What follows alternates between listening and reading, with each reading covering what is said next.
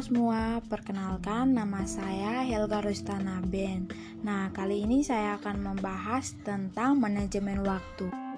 Alasan saya memilih untuk membahas tentang manajemen waktu karena tidak dapat kita pungkiri bahwa di masa pandemik ini banyak sekali orang yang sulit memanajemen waktu, eh, terkhususnya untuk mahasiswa dan pelajar.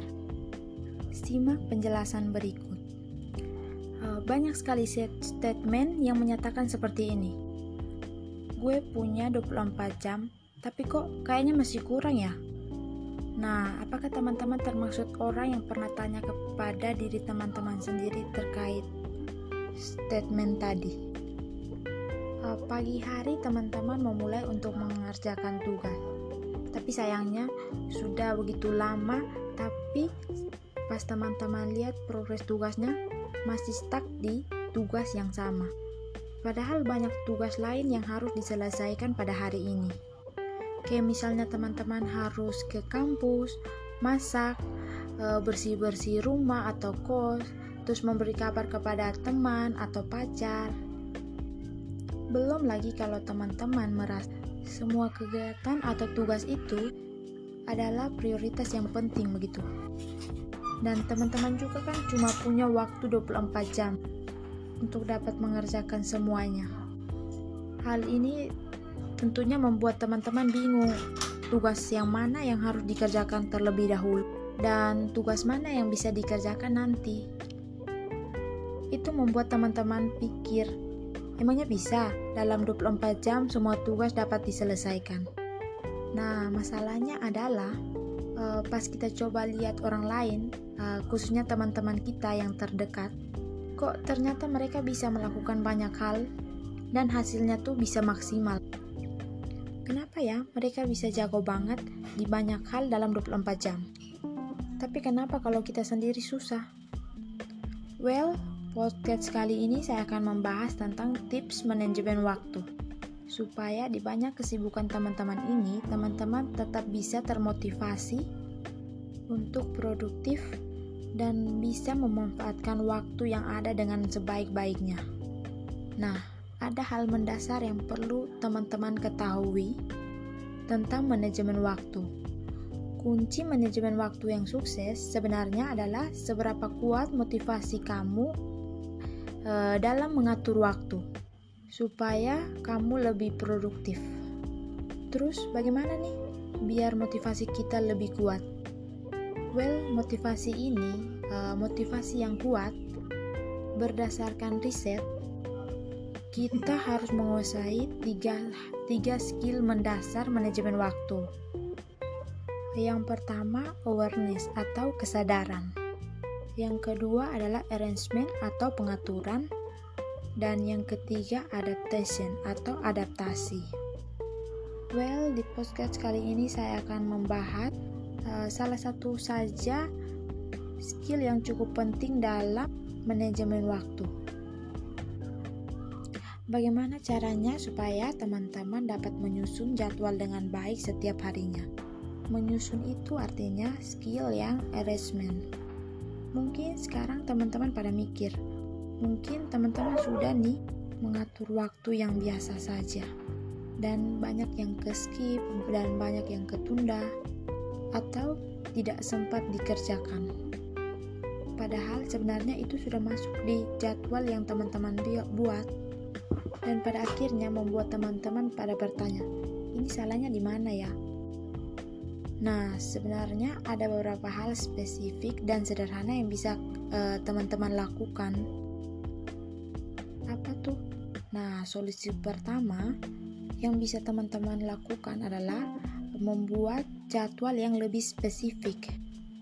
Dalam bentuk apa? Uh, dalam bentuk checklist.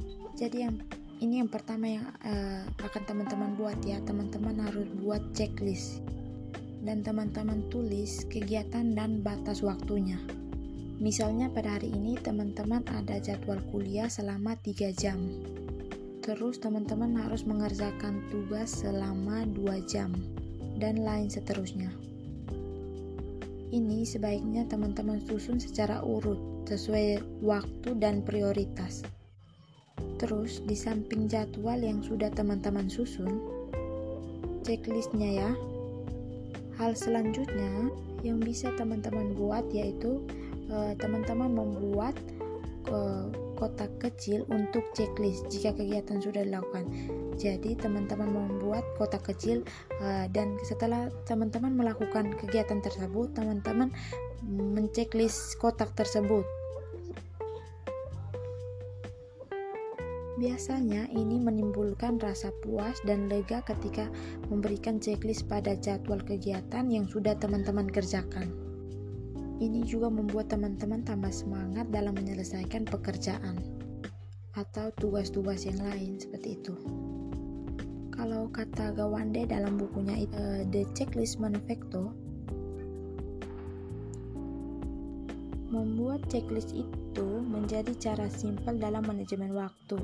Uh, dapat membantu kita untuk lebih fokus pada prioritas kegiatan, uh, disiplin dengan tugas yang dimiliki, dan bisa jadi pengingat untuk tugas selanjutnya.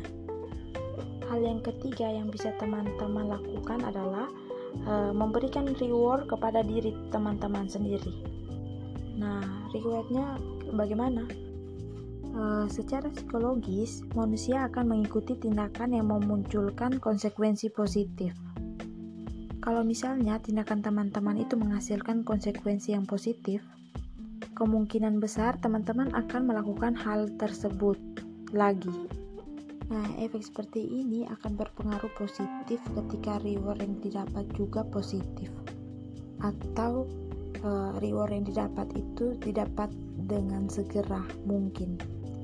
Intinya, secara tidak langsung kita termotivasi untuk melakukan sesuatu karena kita tahu setelah kita melakukan hal tersebut, kita akan mendapatkan reward yang sepadan. Setelah semua kegiatan selesai sesuai dengan batas waktunya, teman-teman bisa pakai sisa waktu yang ada untuk istirahat atau liburan, atau juga bisa berkumpul dengan teman-teman. Misalnya, uh, dari pagi teman-teman sudah mengikuti kuliah setelah pulang kuliah teman-teman mengerjakan tugas. Uh, setelah mengerjakan tugas teman-teman mengerjakan uh, tugas-tugas di rumah atau di kos seperti uh, bersih-bersih kos. Setelah semua semua tu, semua yang dilakukan telah selesai teman-teman eh malamnya teman-teman bisa uh, memakai waktu yang ada untuk menonton film seperti film Korea atau bermain handphone atau uh, berkabar dengan teman atau pacar. Nah, itu merupakan contoh reward yang bisa diberikan uh, kepada diri kita sendiri. Membuat rencana kegiatan itu memang begitu susah-susah gampang sih.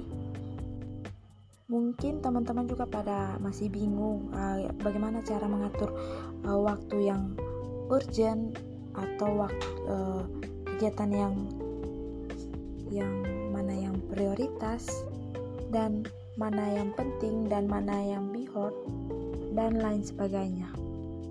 Nah, yang dapat saya sampaikan baru tiga hal yang sederhana.